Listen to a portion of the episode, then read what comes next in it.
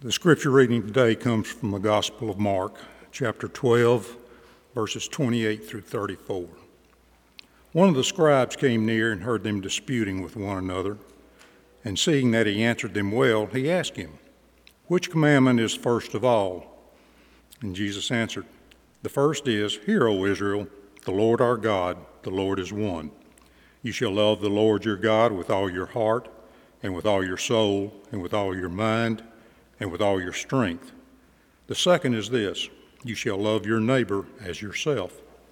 There is no other commandment greater than these.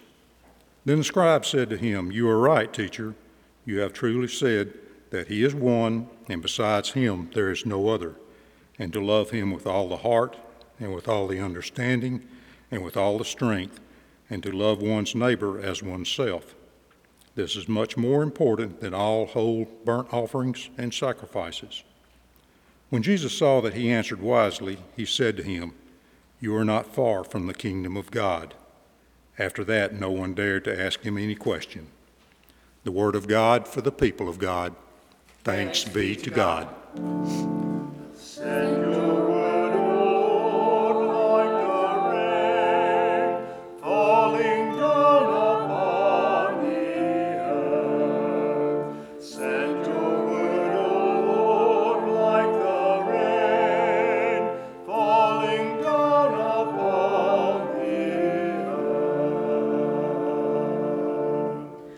May be seated.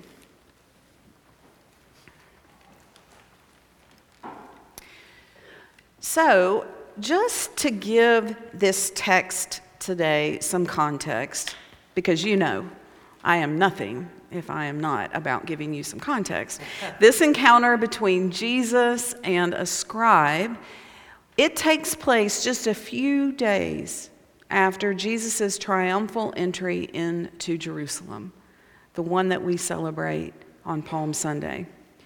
Right after entering the city, Jesus went directly to the temple and he upset the carts of the money changers and the other vendors who were gathered there. It was a unmissable arrival and one that instantly put the religious leaders on the defense. Well, actually, it put them on the attack.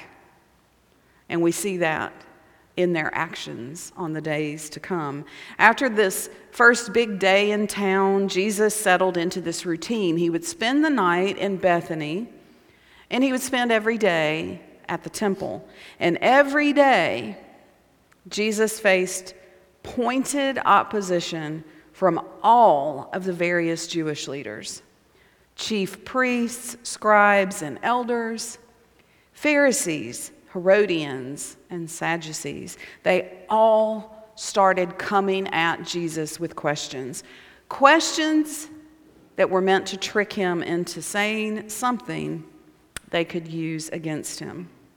Now, those of us who live here today, so long after the events of the Bible took place, we tend to kind of homogenize all of the Jewish groups and leaders into one because we don't have an understanding of the differences between each one of them. But remember that these were all very different sorts of Jews.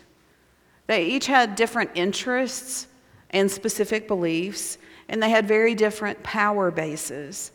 It's not unlike Christianity today, right? But there was one thing one thing that united all of these Jewish leaders, and it was their opposition to Jesus. So, the chief priests, scribes, and elders asked him who gave him the authority to do the things he was doing. The Herodians asked him a question about paying taxes. The Sadducees asked him a question about the resurrection. And then in our text today, one scribe who has heard all of these disputes approaches Jesus and asks, Which law is the greatest? This is a devilishly tricky question. If for no other reason than this, there were some 613 commands that made up the law. 613. Which one is the greatest? That's what the scribe asks. Now, it was not unheard of that a rabbi would give a summary of the law. But the question asked, which law is the greatest? That was not a request for a summary. The question could be seen as another trap because it sets Jesus up to contradict this view that all law was equal. If all law was equal, then any kind of human ranking of the law would be to make a human presumption about a divine law. So, in asking this question, was this scribe just another one that was coming in front of Jesus, trying to get Jesus to answer wrong? Was he trying to get Jesus to disparage part of the law by holding one above the others? Or, or was he truly curious about what Jesus would say? Now, the text you'll note says that this single man approaches Jesus after hearing the other disputes that had been going on and seeing that he had answered them well. So, I think this scribe was, unlike the others who had come to him with questions looking for an argument, I think this scribe was truly seeking an answer to a thoughtful question, to a good question. During our back to school sermon series, we have been looking at scriptures like these, which address questions, good questions that people brought to Jesus. Questions from followers and seekers. Next week, from someone who held Jesus' life in his hands. But today, we hear a question from someone who seemingly should have already had the answer. A scribe asking a question about the law is a little bit like a nurse asking how best to start an IV, a teacher asking how to do a lesson plan, like my husband asking how to run the soundboard. But you know, sometimes it is okay to ask questions we should already have the answers to, especially when we lift them up to the one who is the answer to all of life's questions. And I think today's question a question about what is most important is one that it would behoove us all to remember the answer to each and every day.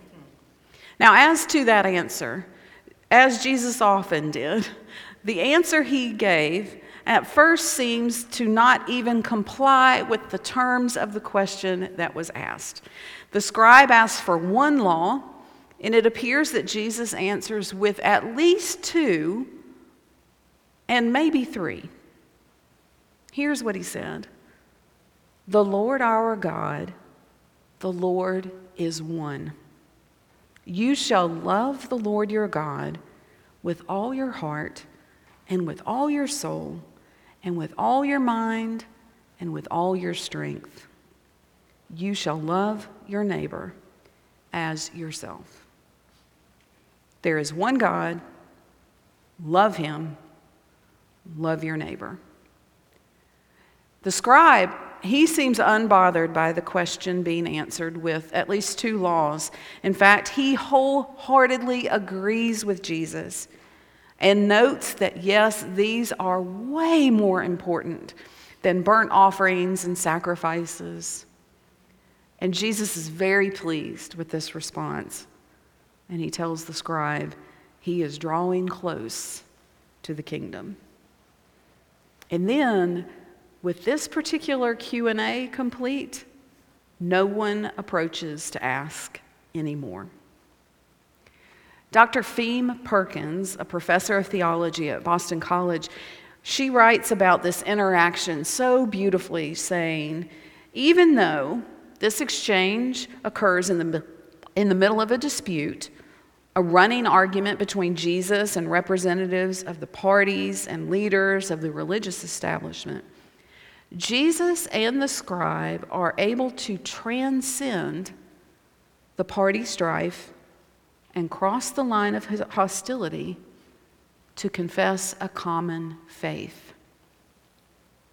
Because they join together in the conviction that there is no commandment greater than the love of God and neighbor, they are able to treat each other as neighbors.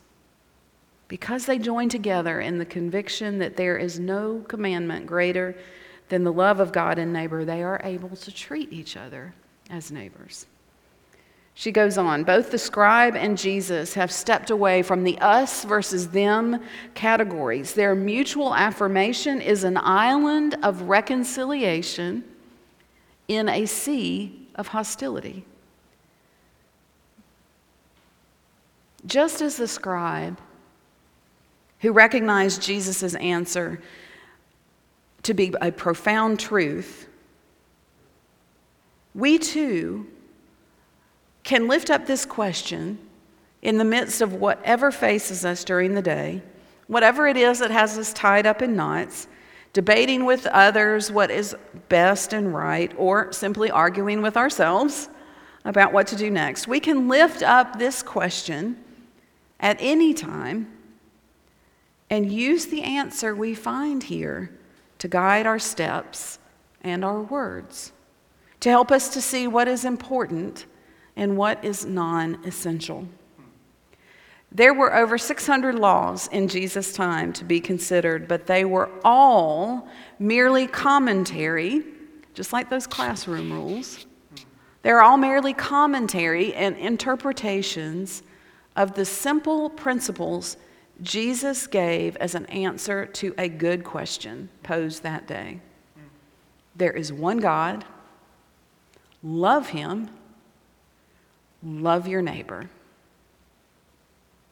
May we be people of the one true God, those who love Him with everything that we are and who show that love by treating everyone we come in contact with as beloved neighbors.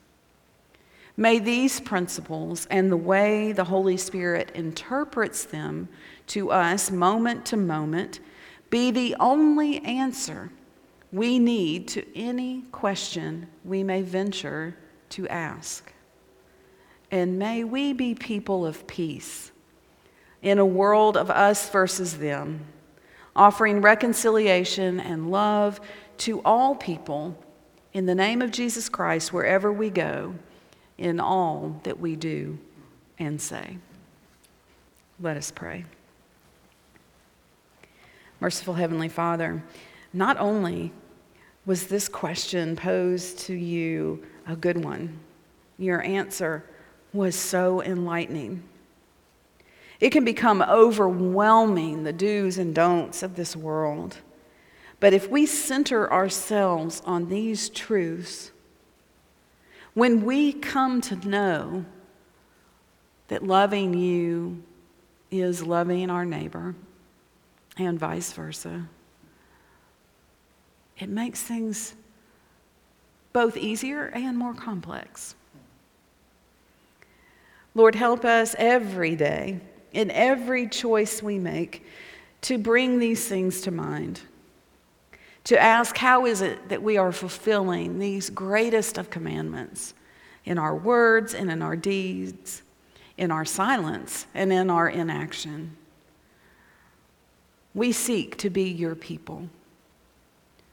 We seek to find answers in you. Be with us always. In Jesus' name we pray. Amen.